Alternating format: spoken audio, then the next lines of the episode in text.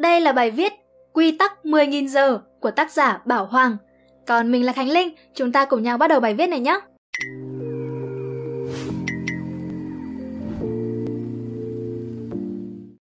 Kết quả của những nghiên cứu đã chứng minh 10.000 giờ đồng hồ luyện tập là đòi hỏi bắt buộc để đạt được cấp độ tinh thông và khả năng trở thành một chuyên gia đẳng cấp thế giới trong bất kỳ lĩnh vực nào. 1. Có bẩm sinh thiên tài Trong suốt gần một thế hệ, các nhà tâm lý học trên khắp thế giới đã tham gia vào cuộc tranh luận hăng say xung quanh câu hỏi Phải chăng hầu hết số phận chúng ta, destiny, có thể coi là đã được định hình từ xa xưa, từ khi sinh ra? Có tồn tại thứ gì đó dạng như là tài năng bẩm sinh hay không? Vâng, câu trả lời là có. Chỉ có một số ít vận động viên hay một số ít nhà văn hay doanh nhân đạt được đến đỉnh thành công của mình. Song khi các nhà nghiên cứu càng đi sâu vào cuộc đời của những kẻ xuất chúng được cho là bẩm sinh như trên, thì người ta lại thấy vai trò của tài năng thiên bẩm lại trở nên nhỏ bé hơn so với quá trình được coi là chuẩn bị hoặc luyện tập cho sự thành công của họ. Đầu năm 1990, trong một cuộc tranh luận về tài năng, nhà tâm lý học Anders Ericsson và cộng sự đã đi đến một học viện âm nhạc để làm một nghiên cứu. Nhờ sự trợ giúp của các giáo sư nơi đây, ông tìm lại các cựu sinh viên ở nhạc viện và phân thành 3 nhóm. một Nghệ sĩ solo đẳng cấp thế giới. 2. Nhóm nghệ sĩ được đánh giá là tốt. Và 3. Các sinh viên không thực sự đam mê và trở thành giáo viên nhạc cụ trong hệ trường công. Ngạc nhiên thay khi Ericsson tìm gặp họ, đặt câu hỏi và thống kê lại, thì một hình mẫu lại nổi lên. Những người chơi nghiệp dư, giáo viên không bao giờ luyện tập nhiều hơn 3 giờ một tuần trong suốt thời thơ ấu, cho đến khi đạt độ tuổi đôi mươi, họ chỉ mới có khoảng 2.000 giờ luyện tập. Ở phía còn lại, thời gian luyện tập của những nghệ sĩ chuyên nghiệp đã vượt trội hơn rất nhiều. Non đến năm 20 tuổi, họ đã tích lũy cho mình trung bình đến 10.000 giờ luyện tập. Và điều vô cùng nổi bật trong nghiên cứu của Erickson chính là việc ông và các đồng sự không thể tìm ra bất cứ thiên tài bẩm sinh nào mà lại luyện tập với thời gian ít hơn các bạn đồng trang lứa bỏ ra. Hay cả ngược lại, họ cũng không thể tìm ra bất cứ kẻ cần cù nào, những người làm việc chăm chỉ hơn tất cả những kẻ khác mà lại không hội tụ đủ những gì cần thiết để lọt vào top xuất sắc nhất. Và nguyên tắc 10.000 giờ một lần nữa lại xuất hiện, nhưng nó tới từ những nghiên cứu thực tế, chứ không còn là từ những câu chuyện self-help bạn thường gặp trên mạng nữa. Những kẻ ngự trị trên đỉnh cao không chỉ làm việc chăm chỉ hơn hay là chăm chỉ hơn nhiều so với những kẻ khác. Họ làm việc chăm chỉ hơn rất, rất, rất nhiều. Ý tưởng then chốt rằng để thực hiện hoàn hảo một nhiệm vụ phức hợp đòi hỏi một mức độ luyện tập tối thiểu đã xuất hiện lặp đi lặp lại trong các nghiên cứu về tài năng chuyên môn ở nhiều lĩnh vực khác nhau. Trên thực tế, nếu tổng hợp lại thì các nhà nghiên cứu có một niềm tin bất tận về một con số thời gian kỳ diệu để đạt đến độ tinh thông thực sự 10.000 giờ đồng hồ. 2. Những kẻ có năng lực vượt trội đã làm gì? Bác sĩ thần kinh học Daniel Levitin viết, trong những nghiên cứu khác nhau về các nhà soạn nhạc, cầu thủ bóng rổ, các cây bút sáng tác kiểu thuyết, vận động viên trượt băng, nghệ sĩ dương cầm, tuyển thủ cờ vua, các doanh nhân công nghệ hay là cả những tên tội phạm lão luyện. Hằng số 10.000 giờ này luôn luôn lặp lại. Tất nhiên, vẫn có người thu hoạch được nhiều hơn từ những buổi luyện tập hơn người khác. Song tới nay, chưa ai tìm thấy một trường hợp nào trong đó một tay lão luyện tầm cỡ thế giới lại đạt được mức hoàn thiện trong thời gian ngắn hơn 10.000 giờ. Điều này là thật sự, ngay cả với những nhân vật mà chúng ta thường hay nghĩ đến như hạng phi thường bẩm sinh. Nhà phê bình âm nhạc Harold Schoenberg đã gây sốc khi cho rằng Mozart, một người tưởng chừng như một thiên tài biết viết nhạc khi mới lên 6, thực ra thuộc hạng phát triển muộn. Bởi vì ông này phải sau hơn 20 năm sáng tác dòng dã với những tác phẩm tương đối thất bại và những bài soạn lại từ tác phẩm khác, ông mới cho ra đời những tác phẩm vĩ đại nhất thế giới của mình. Để trở thành một kiện tướng cờ vua có vẻ cũng phải mất 10 năm.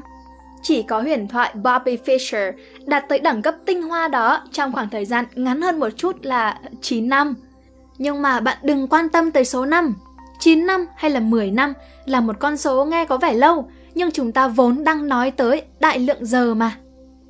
À vâng, đó đại khái là chuyện mất bao lâu. Nếu mỗi ngày làm việc 8 giờ liên tục, nghiêm túc trong vòng 4 năm thì sẽ tích lũy đủ 10.000 giờ. Nhiều người nói rằng có rất nhiều người ngoài kia đi làm công chăm chỉ hàng ngày mà có phát triển được đâu. Ta phải làm việc thông minh và chăm chỉ. Chăm chỉ thôi là chưa đủ.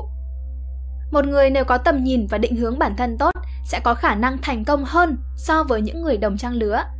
Song nếu ta hiểu sâu và tổng thể hơn thì ta lại thấy quan điểm work smart is better than work hard sai lầm vô cùng. Đó là bởi vì một, liệu anh ta có chắc rằng tất cả những người làm công ngoài kia đều chăm chỉ hay không? Họ dành bao nhiêu thời gian để rèn rũa kỹ năng, bao nhiêu thời gian để giải trí?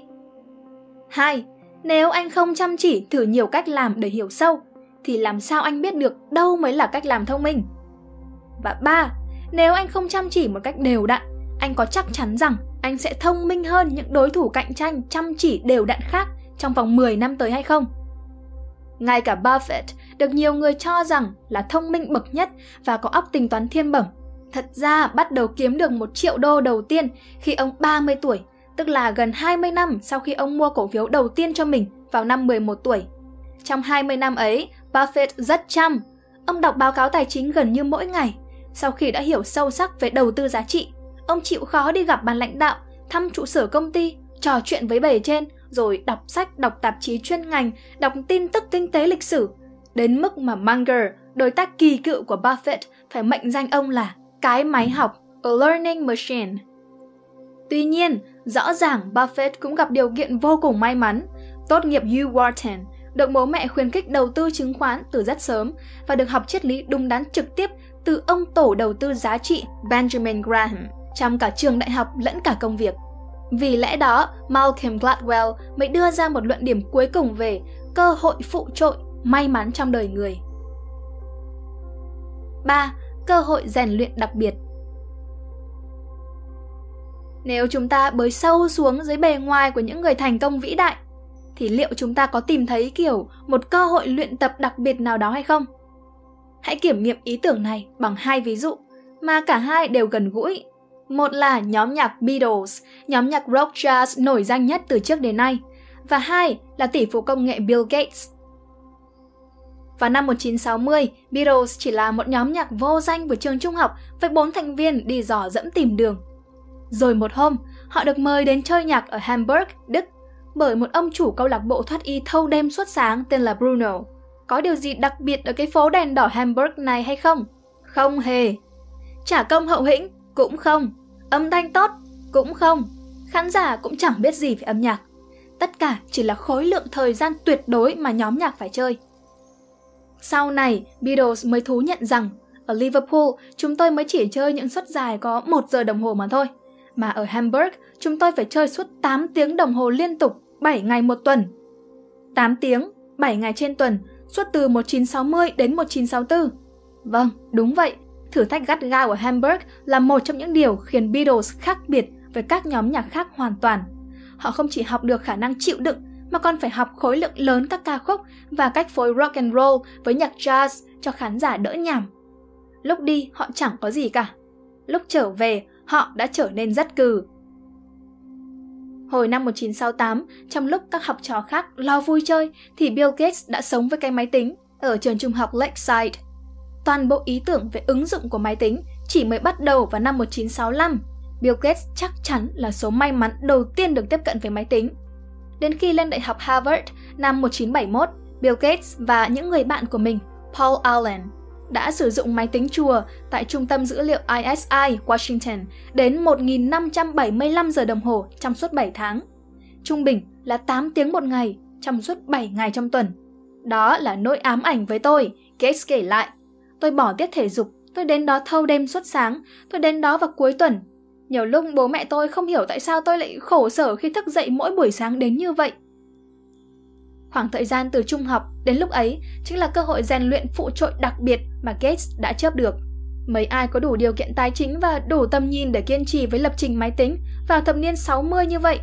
Từ năm 1968 đến 1975, lúc Gates nghỉ học năm 2 tại Harvard, ông đã tích lũy được 7 năm lập trình liên tục một cậu Gates trẻ 20 tuổi đã có hơn 10.000 giờ luyện tập và đã dọn đường sẵn cho con đường trở thành tỷ phú của mình trong tương lai.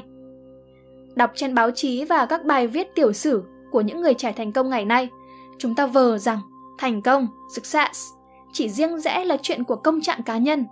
Nhưng chẳng có gì trong số những đoạn tiểu sử mà chúng ta vừa xem qua nói rằng mọi thứ chỉ đơn giản có vậy. Nhưng cụ thể hơn, đó đều là câu chuyện về những con người được trao tặng cơ hội vàng để làm việc chăm chỉ thực sự, và họ đã nắm chặt lấy nó. Tình cờ đủ trưởng thành và thời điểm mà mọi nỗ lực ấy bắt đầu được xã hội tưởng thưởng một cách xứng đáng. Joel Greenblatt đã từng nói, rèn luyện không chỉ tạo nên sự hoàn hảo, rèn luyện giúp ta tạo nên sự vĩnh viễn. Trích Outlier Malcolm Gladwell Hy vọng rằng các bạn sẽ thích video lần này. Đừng quên ấn like, share và ấn subscribe để ủng hộ chúng mình nhé. Và nếu các bạn cũng thích những nội dung như trên, hãy đăng nhập vào website của nhà nhện là spiderroom.com để tìm đọc thêm nhé. Và mình là Khánh Linh. Bye!